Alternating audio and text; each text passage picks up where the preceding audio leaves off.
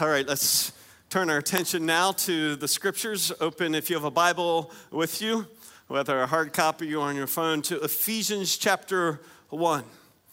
Uh, we're going to look this morning at just a half a verse in Ephesians 1. If you think that's crazy, we're going to spend a whole morning and a half a verse, then I invite you to come to perspectives class this afternoon at 3 o'clock because I get to teach perspectives this afternoon. And in the same amount of time we're going to do a half a verse, I'll do the whole Bible this afternoon. So if that's more your speed, we're going to look at God as a missionary God from Genesis to Revelation uh, today at Perspectives. You can come and check out the course. It's free today and it runs through May. It's a couple hours every Sunday afternoon, but it will give you a, a great understanding of God's heart for the world and how we can be a part of that in our lifetime.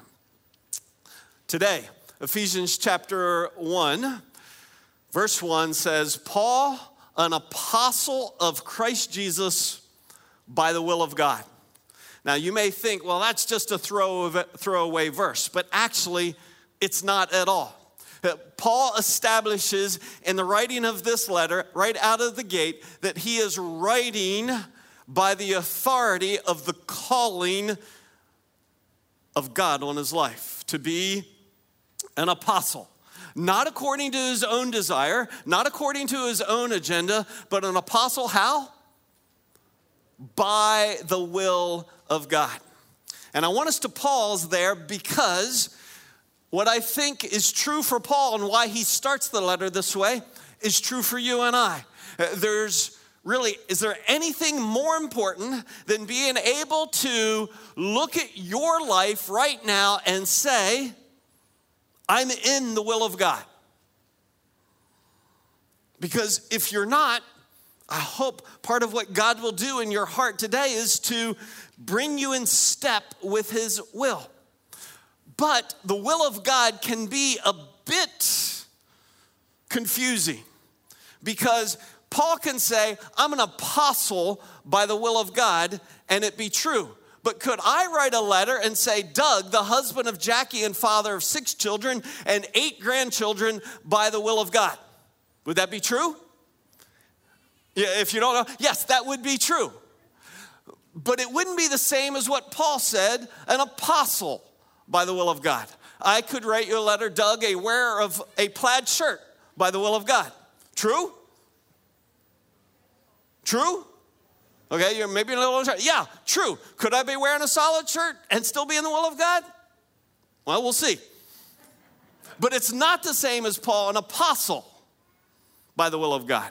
Or I could write you, Doug, a thief of many chocolate chip cookies by the will of God. True or false? Okay, so you're like, oh, I don't know about that one. Uh, true. I'm a thief of many chocolate chip cookies over the years. And by the will of God. But totally different than Paul, an apostle by the will of God. So here's the goal today. We're going to establish, hopefully, a clear understanding of three distinct expressions of what is meant by the will of God so that we can then respond appropriately to each individual expression to the will of God. But here's what uh, I have found uh, I've found that when it comes to the will of God, there are never ever ending questions about, oh, well, what about this? Uh, and I want to be in the will of God, but I'm not sure how to discover the will of God. So one of the things I hope to do today is we always have Q&A after this time, but I'm hoping to finish in enough time that we'll actually have Q&A as part of this time. Because the privilege of watching online is you can just go, I'm going to seamlessly go straight to q&a if you come on campus you have to come back later which they're always available but i always run into questions about the will of god. So uh, i'm putting this up now. You want to write this down real quickly? Because as we go through if you have a question you can text it to us and we'll try and do it in the service. We did this thursday night live uh, because we only had the Thursday night crowd, and I think it was very effective for them. All right, so when we talk about the will of God, I want to give you a picture that I hope will be really helpful to you. And you were given a sheet with a bunch of blanks on one side. On the other side, hold it not portrait, but hold it landscape. And let me encourage you, if you like to take notes, to uh, put on it what you might think of as an overhead shot of a three lane highway, the ditch beside it, and then the guardrails that are on the outside of that. Because I think this picture reflects helpfully our understanding of three distinct expressions of the will of God. The guardrails, you could label the sovereign will of God. In other words, when we talk about the will of God, there is a will of God that is sovereign. In other words, these are impenetrable divine guardrails in which, one up here, one down here, within which all of life happens. All of life. Now, this will be a stretch for some of you. This, this will seek to grow your understanding of God and theology. But the scripture describes our God as sovereign. So if he is sovereign, nothing happens out here or out here in the grass outside the will of God that he would go, ooh, that was outside my control.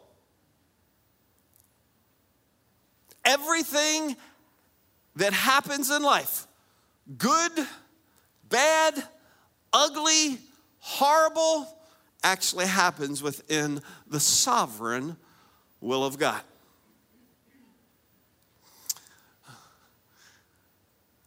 The th- three lane highway is then defined by the declared will of God. By the declared will of God, we simply mean the scriptures, how God has revealed himself to us in the Bible, how we would know him and how he we would know he wants us to live our lives, how he wants our marriages to function, how he wants us to raise our kids, how he wants us to handle our money, how he wants us to make decisions, how he wants us to forgive. Everything in terms of how God wants us to live, the will of God revealed in the declared will of God. Now, is there life that happens outside the declared will of God? The ditch. Yes or no? Whoa, lots and lots of life, right? In fact, Thursday night comment was your drawing's not a very good one because it makes the ditch too narrow and the road too wide. And granted, that is true. Actually, Jesus said the road is narrow. So, why did I make it so wide? Because we have some things I want to write in here. So, uh, that's why we made it. But in real life, the road is narrow and the ditch is really wide. You understand what the ditch is? The ditch is everything that happens outside of his declared will, but everything that happens still within his sovereign will, which is everything. Within his declared will, it's a three, way, three lane highway. The center lane, what God has said. Now, you may go, well, you just said that's the whole declared will of God. No, the declared will of God has a lane of what He has specifically said do this, don't do this, do this, don't do this. God has spoken. But within His declared will, there's also where God is silent. In other words, God has not defined every spoken to everything. And so, therefore, within his, if you will, declared will, can be that which is pleasing to the Lord, but he hasn't spoken to. I'll give you some examples in a moment. The third lane, personal conscience. In other words, in this lane, and personal conscience, you and I might come to different conclusions. And even though we come to different conclusions, we're both still inside the declared will of God, which is often hard because when it comes to areas of personal conscience where God has not spoken black and white, there is some, if you will, gray. It's easy to become so fully convinced that I'm right that I want to kick you off the road. That you're in the ditch if you haven't decided. But there is, the scripture defines personal conscience where we can actually come to different conclusions but still be both within the declared will of God. All right? That's personal conscience. Again, I'm going to come back and give you a greater sense of how life works out in each of these, but these are the big areas. There's three distinct types of will of God the sovereign will of God. All of life happens within that. There's the declared will of God. Everything that happens in here is pleasing to the Lord. Everything outside of this does not please the Lord. It's the ditch. So you might call this the ditch of disobedience, the ditch of evil and wrong, or you might and you might call this the road of righteousness, the road that pleases God.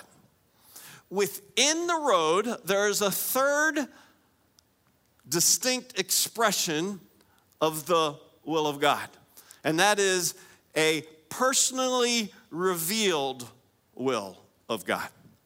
A personally revealed will. So, big categories. Understand first the sovereign will of God, then the declared will of God, then within that, the personally revealed will, God's personally revealed will. Okay, with that broad structure, when Paul says, an apostle of Christ Jesus by the will of God, because that's how our letter starts that we're going to study most of 2021.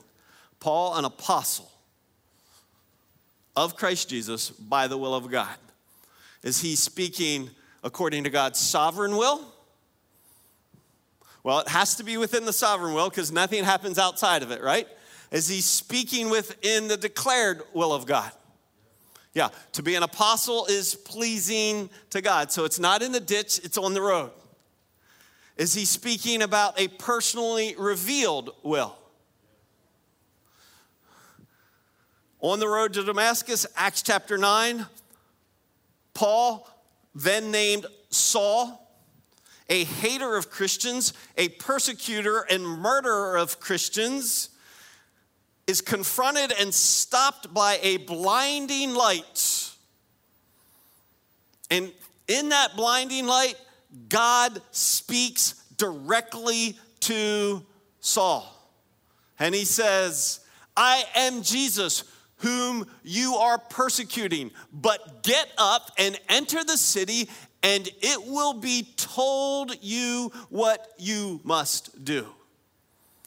So, this is a call of God on the, this man's life to within the declared will of God. In other words, stop persecuting me. That's not pleasing God. It's within the sovereign will, but it's not within the declared will. But I want you to not only stop, I have a specific path in which I am calling you to walk. And so, this is God's personally revealed will when Paul is called to be Saul, then later Paul to be an apostle. All right, so uh, let's work our way from the outside in and try to go, all right, how's this really work out in life? What does beginning with the sovereign will of God, how does that really help me understanding those divine guardrails? First, God's sovereign will the divine guardrails in life. It gives me hope. You might want to circle that if this is now on the other side of your sheet, if you grabbed one on the way in. It gives me hope. Hope when? When people are evil. And when life is hard, and when life is confusing. All right, now, just don't fill in blanks. Is life ever hard and confusing? Yes? Are people ever evil? Yeah. I think probably people have said this through the generations, but nevertheless, it's true in this generation at this time. We need the hope of the sovereign will of God. That there are things going on that you may go, oh, I hate this. I don't like this. I wish this wasn't happening. Has God lost his mind and lost control? No, again, you may go, well, of course not. Well, let's get into our heads as the people of God. There are divine guide rails, guardrails on what's going on. And what's happening is not outside that. God is always, always in control. I may not always understand. I might not always like. But this I am confident, and this has been super helpful for me as I have gone through my own personal hardships, my own personal disappointment. Nothing, you've heard me say this, nothing, because I believe in the sovereign will of God, nothing touches me that has not passed through the loving hands of my Heavenly Father. Nothing.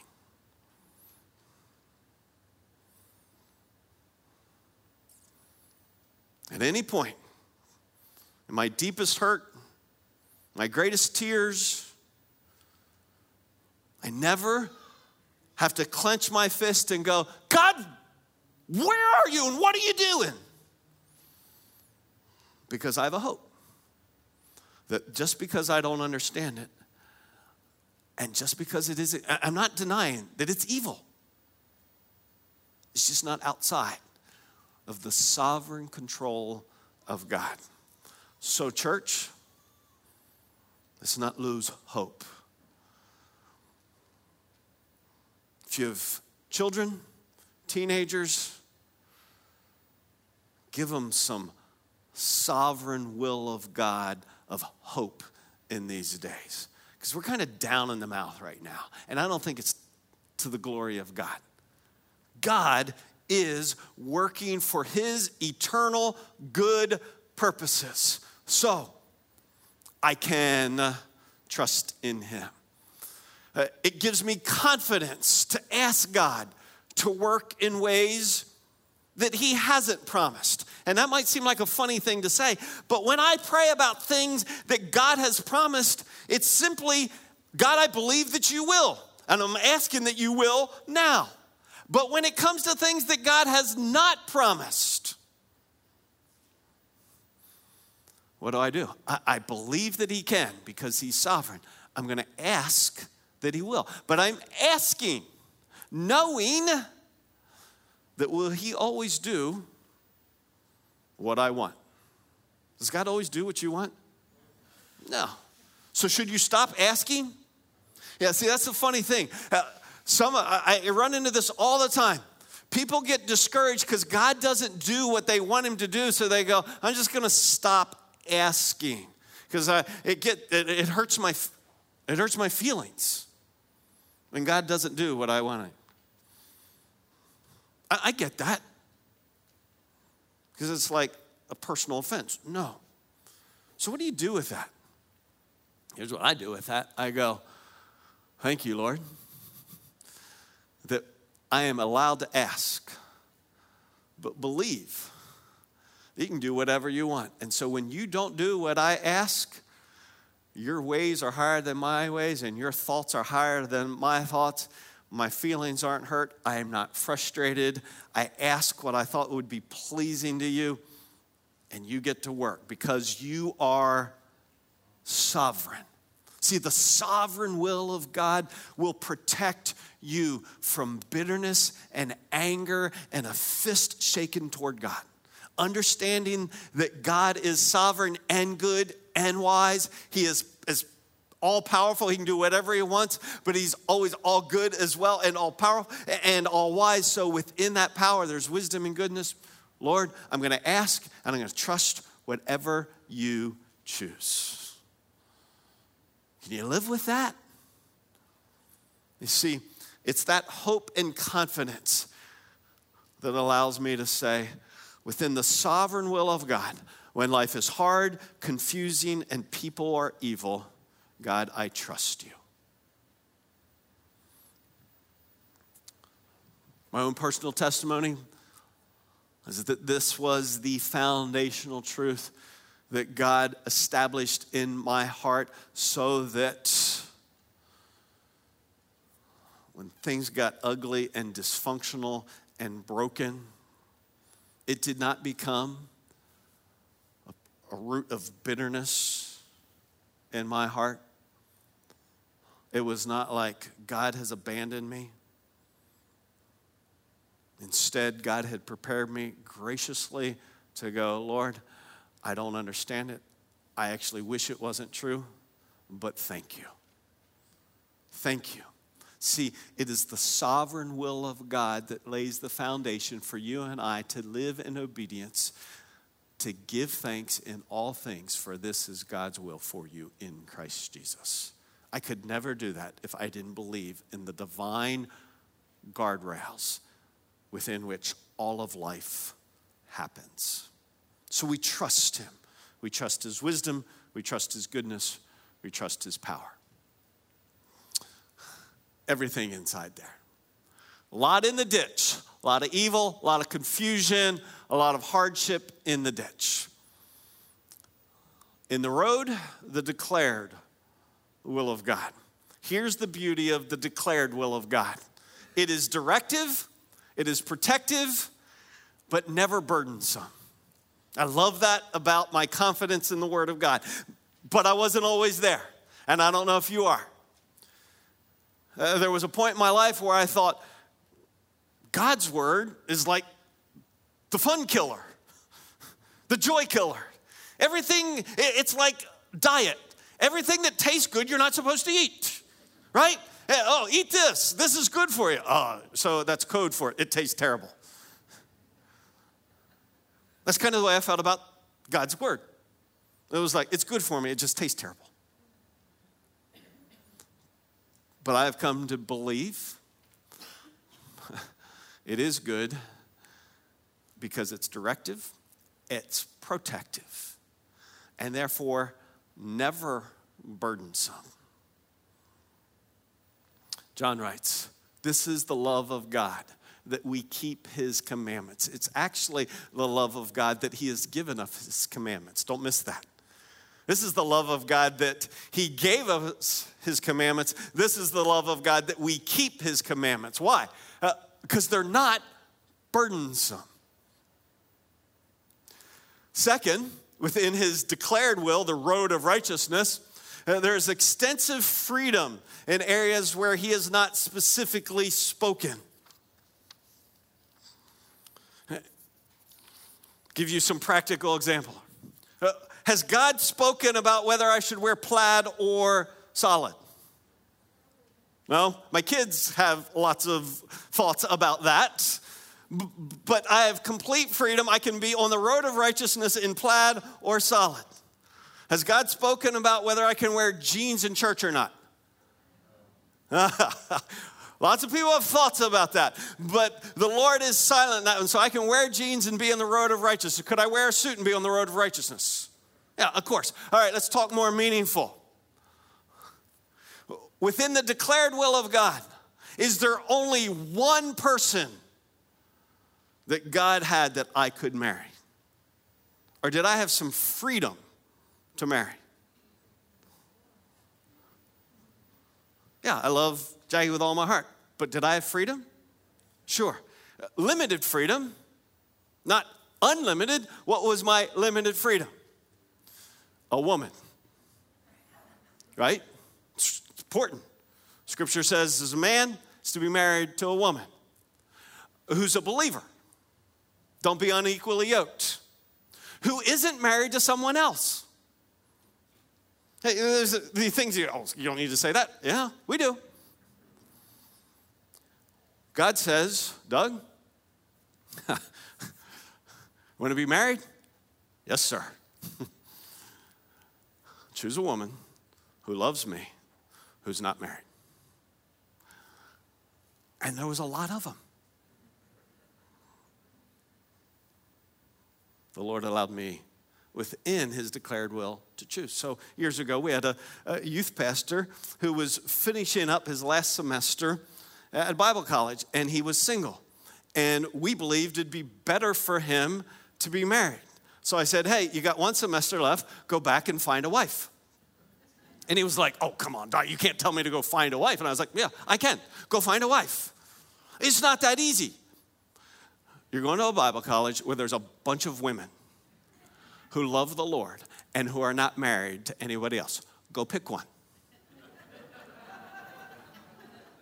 He's like, that's so unromantic. I, I, I understand.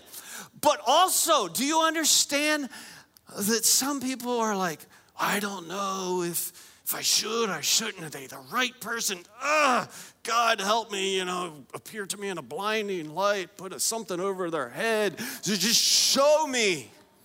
And I want to say to that person, guess what? If they're of the opposite sex and they're a believer and they're not married to somebody else, God says, go for it. Seriously. Now, you think, oh no, it could be hard. It could be. But here's the reality every person you marry is going to be hard to love because you're hard to love. Right? We all want to go, well, let me pick the right person so they'll be easy to love. That person does not exist. They really don't. And so, find someone the opposite gender who's a believer, who's not married, and you have freedom. There is not Doug shall marry Jackie in the scriptures. Silent. He shall marry a woman who's not married, who loves me. We must never call something sinful that the Bible does not call sin. Man, did I grow up with this. With great fear that I would be sinful, those around me decided to take things that the Bible didn't call sinful and make them sin in hopes that their human guardrail would slow me down on the pursuit of overcoming God's divine guardrail, which I never could overcome that. But they wanted to keep me on the road. So they made it more narrow than God made it. That's called legalism. That's saying to please God, you got to live not only within God's commands, but whoop, ours as well. So things like, for me growing up, thou shalt not dance. See, I like to blame my growing up for why I can't dance. It's just that, and then I was just told it was sinful, so I'm a super godly person because I can't dance. not really, that's not what happened. I just, Jackie says, feel the music, and I'm like, mm, I hear it, I don't feel it. so, We don't say what God has said is okay as sinful.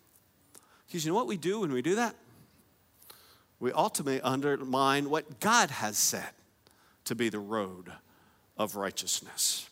This is why it's so painful to see folks who grew up in settings where the lines were painted smaller than God that they bail on God and end up in the ditch, but they didn't actually bail on God, they bailed on man made painted lines. So let's not call sinful what the Bible doesn't call sin. On the flip, let's never label acceptable what the Bible has called sin. A lot of that going on. What the Bible has called sinful, we can be going, well, and here's how this happens. That seems antiquated. That seems old. I'm not sure that really applies anymore. It seems in our current day that God would be broader. And so we take the lines that God has clearly declared and we make the road wider, wider.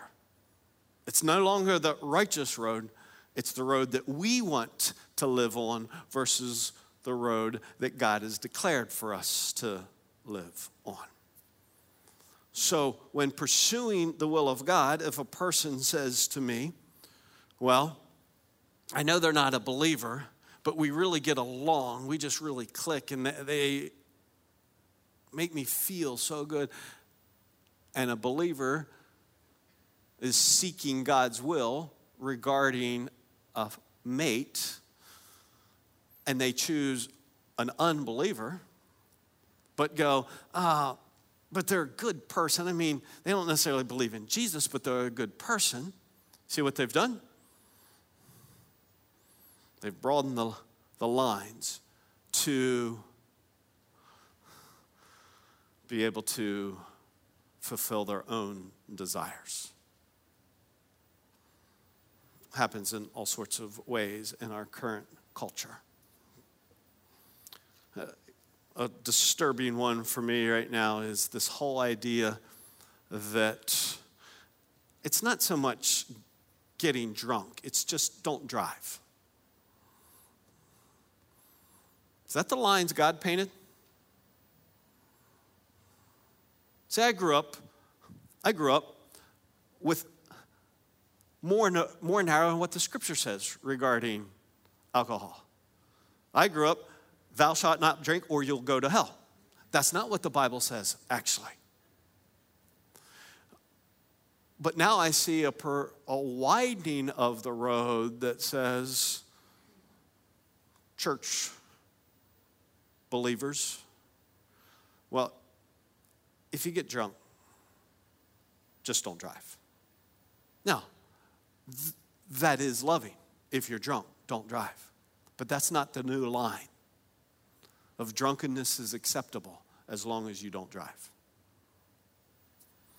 Happens in all sorts of ways. Individuals within the declared will of God may choose differently in matters of conscience. The biggest debate in the church recorded in the book of Acts is a fight over food sacrificed to idols, something that means nothing to us now. But let me describe it to you. Many folks who were hearing the gospel and responding to the gospel and now believing in Jesus had come from a background of the worship of idols, and part of the worship of idols was making sacrifices of food to the idols in order to please the gods. When that person then came to faith in Jesus, they considered that to be part of their old life, their old belief, and they would not eat food sacrificed to idols because it was part of idol worship. But other believers, including the Apostle Paul, said, eh, You know, this whole thing of idols is nonsense. There's only one true God. Every idol that's being worshiped is just a piece of rock that somebody carved something out of, a piece of wood that somebody carved something out of. It's something uh, that humans have made. And so, yes, there is that object, but does it have any power? Yes or no? No, there was no power in that idol. It was just an object of worship. And he said, if there's no power in the object, food sacrificed to it is still just food. Uh, the idol has no power, so it didn't impact the food. A burger's still a burger in our language. And so he went, I can eat that, no problem. And other people were like, oh! food sacrificed to idols, that's like idol worshiper. And he was like, No. And so he was, he said, by his own conscience, free to eat. And the other person, by their conscience, even though there was truly nothing wrong with the food, if they ate it, it would be like, I'm going back to my old ways. And so the New Testament conclusion is this If it goes against your conscience, don't eat to the glory of God. If your conscience is free, eat to the glory of God. Two different decisions, both within the declared will of God, both on the road of righteousness. Now, don't misunderstand. Our conscience must be shaped by God's word. New believer here, new believing couple might come to me. Well, I don't have to make this up, this really happened. Living together, not married, no problem. They weren't believers, came to Christ. Scripture says you're to be married. Oh, our conscience is clear. Is it a conscience issue? No, it's not a that's not a conscience issue. That's a declared will of God issue. God has spoken in that regard. It's where God has not specifically spoken that you and I might have different decisions according to our conscience. That is why, in our day, to reference back to alcohol, I understand why they painted the lines. Because they went, if he doesn't drink, he'll never get drunk. True? True.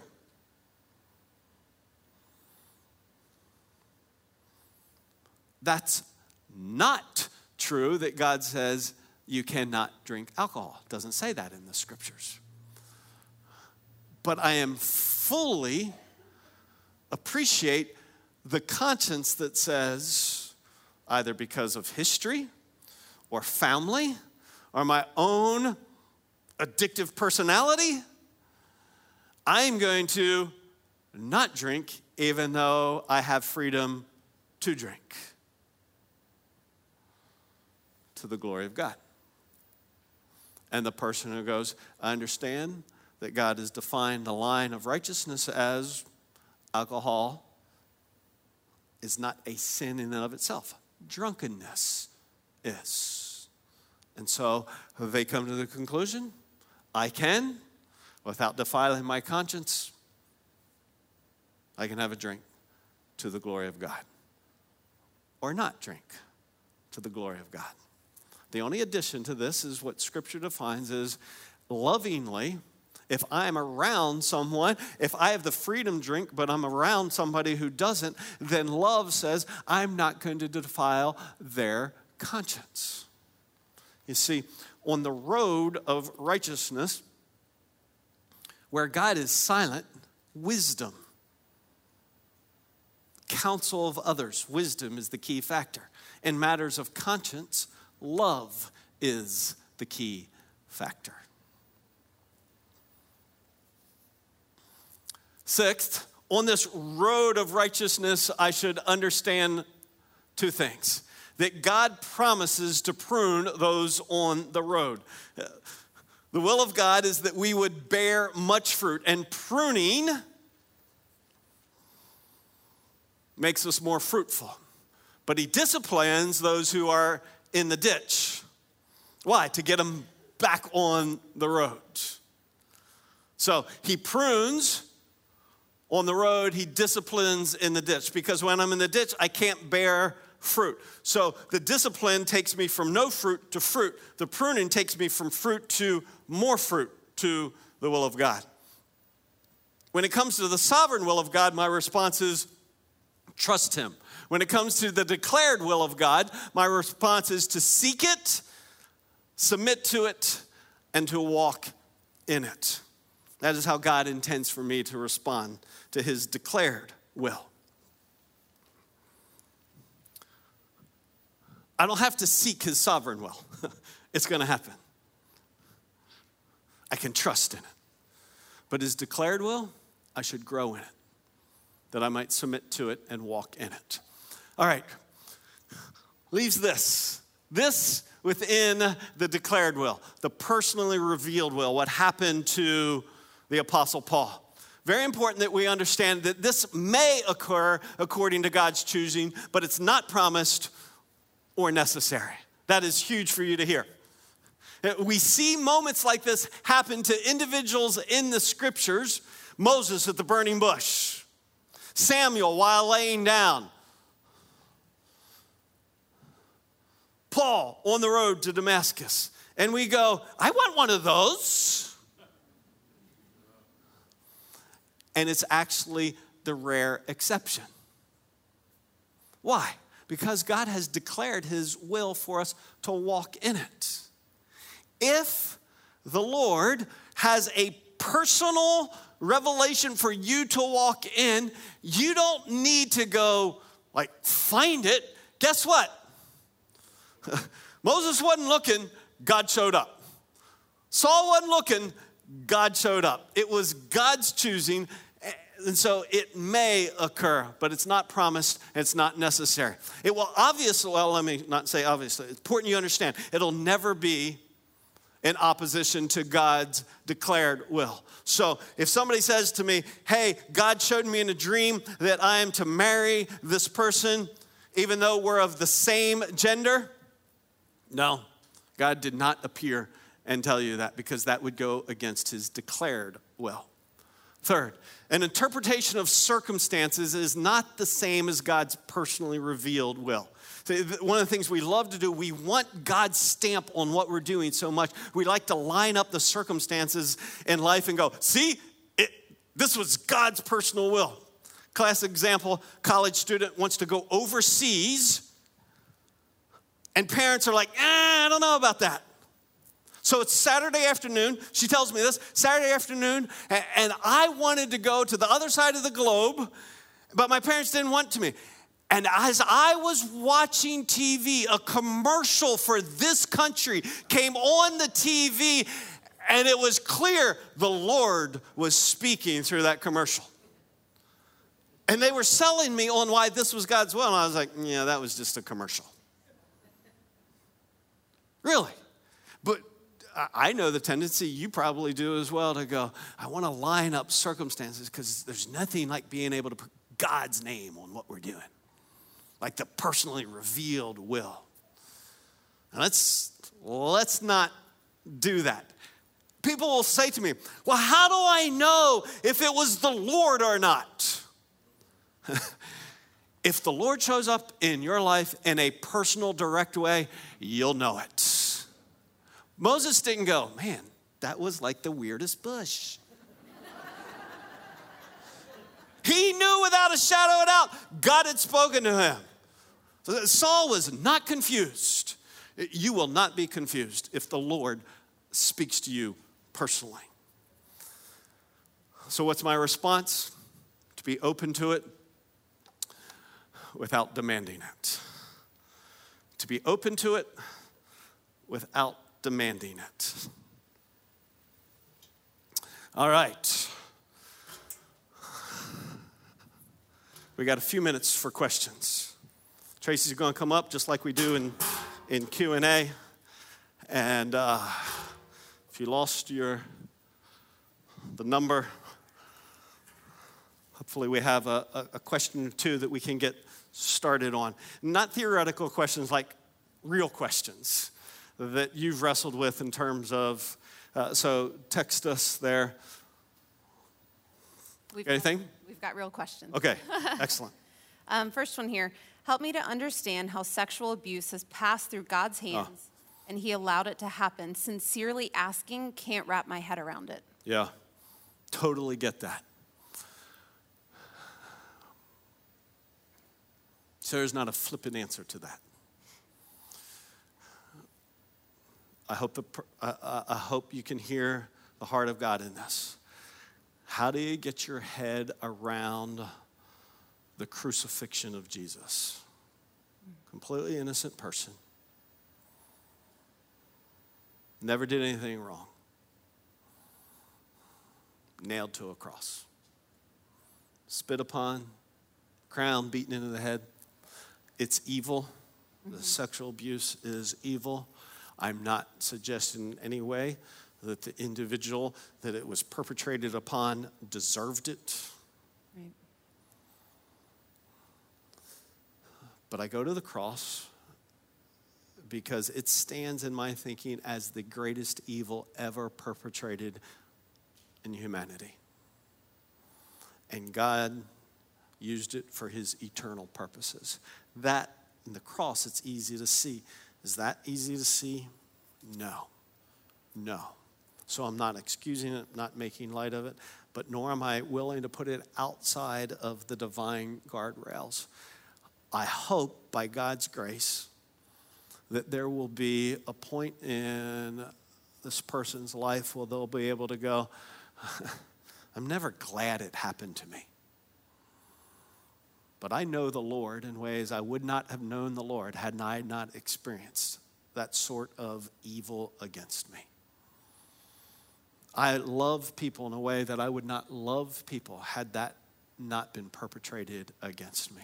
I am for purity, like I probably wouldn't be for had that not been perpetrated upon me. Uh, I'm not equating these in any way, but the brokenness I, look at the brokenness in my own family growing up, and I wish it wouldn't have been true. But I can genuinely say, Thank you, Lord, for how, what it's taught me in terms of my own relationship with the Lord, about forgiveness, about trusting Him, about my own commitment to marriage. I can look and go, uh, or the fact of how many single moms have said to me, I'm so encouraged that your story reminds me that my kids are not forever lost because our marriage broke up. That's, I would have never thought of those things that way. And so that's peanuts compared to what I'm talking about, what the question is. But the principles remain the same. Uh, God can even, Joseph's life was the biblical example, used the greatest, the great evils of others against us for his glory. And y'all are sending in great questions. We've got a bunch of good ones here. So, um, God's declared word directly tells me to do three things. My husband won't let me. God's declared word says to submit to my husband. I am submitting to my husband. I'm living in the ditch with regard to these three things. Wow.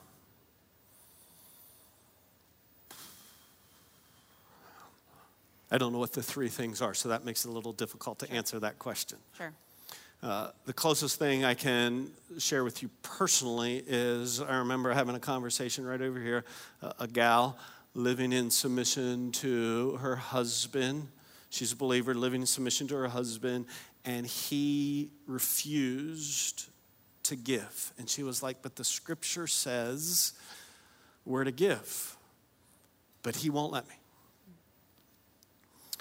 Um, so, in that scenario, I'd actually very, I think, honoring of the Lord to say, when you submit to your husband, you're submitting to the Lord. So the Lord is not confused about what's going on here. You keep submitting to the Lord and, and use this image. As you submit to the Lord and to, by submitting to your husband, you're kind of ducking and letting the Lord get your husband.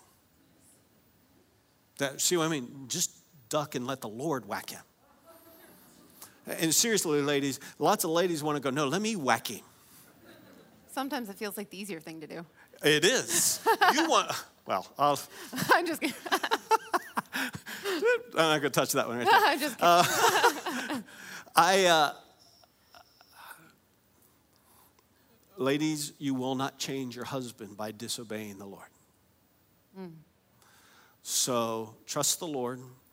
Uh, and again, I'm a little reluctant because something might be in there that I'm not hearing.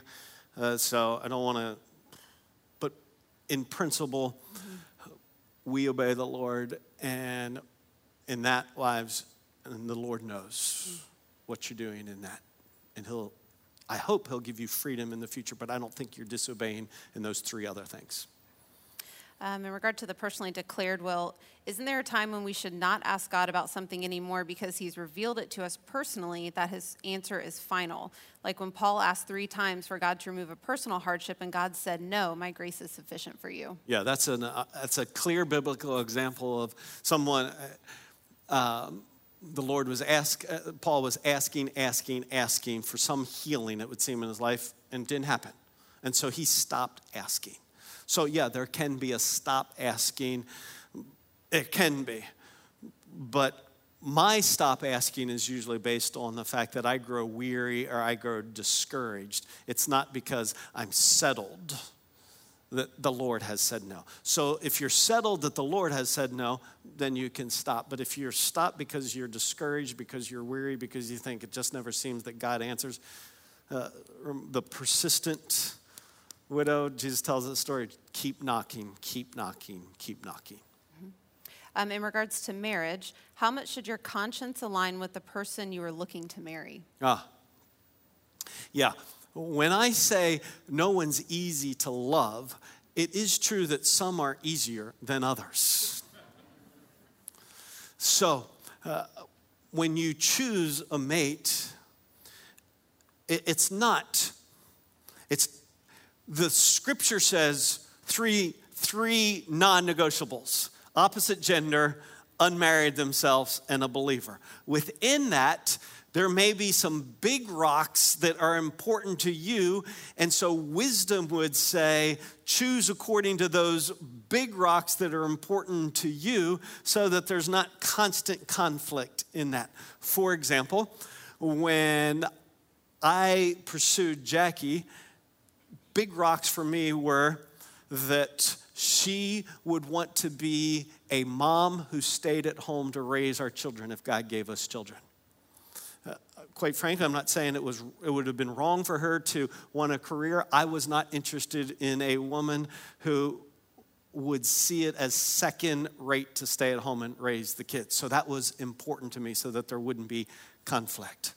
Uh, second, important to me was someone who that not was just a believer but was pursuing the Lord. Look for somebody who's saying, Yes, Lord, whatever. Third, for me, because uh, I was planning to be a Bible teacher in a Christian school, you are going to be super poor if you do that. Seriously? Uh, I uh, Jackie would say, I don't remember agreeing to this, but, uh, but I was looking for someone who I thought would be content with pretty little because I thought we would be really, really poor. And we were as long as we were Bible teachers in a Christian school. Um, if it seems God is silent, am I not praying or asking the correct way? How do I know what I am doing is God's will? Okay. I'm going to let you go with that one. I see the time. Tracy's going to go over to continue with our online uh, crowd. All right. The question was uh, say it to me again. It seems God is silent, am I not praying or asking the correct way? How do I know if what I'm doing is God's will? Ah, okay. Uh, how do I know if what I'm doing is God's will? Always start with the declared will of God. Any yes or no in the scripture that says, yes, this is the will of God, or no, that would not be the will of God. So always start there. That's why the center lane is what has he said, both in the yeses and in the nos. If he remains silent, does not mean automatically we're asking incorrectly. Part of our faith is endurance. And we are a microwave society. Uh, those Clayton Roxanne who dedicated Tate this morning. Uh, we use a Keurig, a K cup, and they introduced me to a French press. But you got to wait like four minutes. And I was like, who's got four minutes? And it might be better for coffee snobs. And I was like, oh, yeah, it's nice. You, drink it with your pinky out because it's a French press coffee. But I was like, and I, I, I, bought one, I tried it, and I'm like, we got to take this sucker back because I, I'm like, my K cup, I'd be like halfway through my coffee already. so uh, it, that's a stupid illustration, but we can be like that with God. And it's like, God, we like submitted the request yesterday. We have a 24 hour turnaround at our company. What's the deal, Lord? So, silence, we're so used to immediate response. I texted them, they're not replying back. Uh, my son, he, he texted me what? Within 24 hours, you're not talking to me anymore? It's like uh, doing work. Sometimes we can get that sense of quick reply, quick reply, and we apply it to the Lord. And part of faith is growing and waiting on the Lord. So, within the revealed will, I mean, the declared will, look there first. If you're not sure, ask the Lord and don't grow impatient with Him. Lots more questions, I'm sure, but it's we're a few minutes over already. Uh, you can, if you want to listen more, I don't presume you will, but if you want, we do put online the follow up questions. Most of all, friends, is there a sovereign will? Trust it. Is there a declared will? Seek it, submit to it, walk in it. Does he at times, on occasions, give a personally revealed will? Yeah, you don't need it. But if he appears to you, if he speaks to you, you'll know it. And then walk in it. So, Lord, I pray that we would live in your will to your glory, knowing, believing, confident that nothing is better than the will of God. We love you. Thanks for revealing yourself to us. In Christ's name, amen. All right, thanks.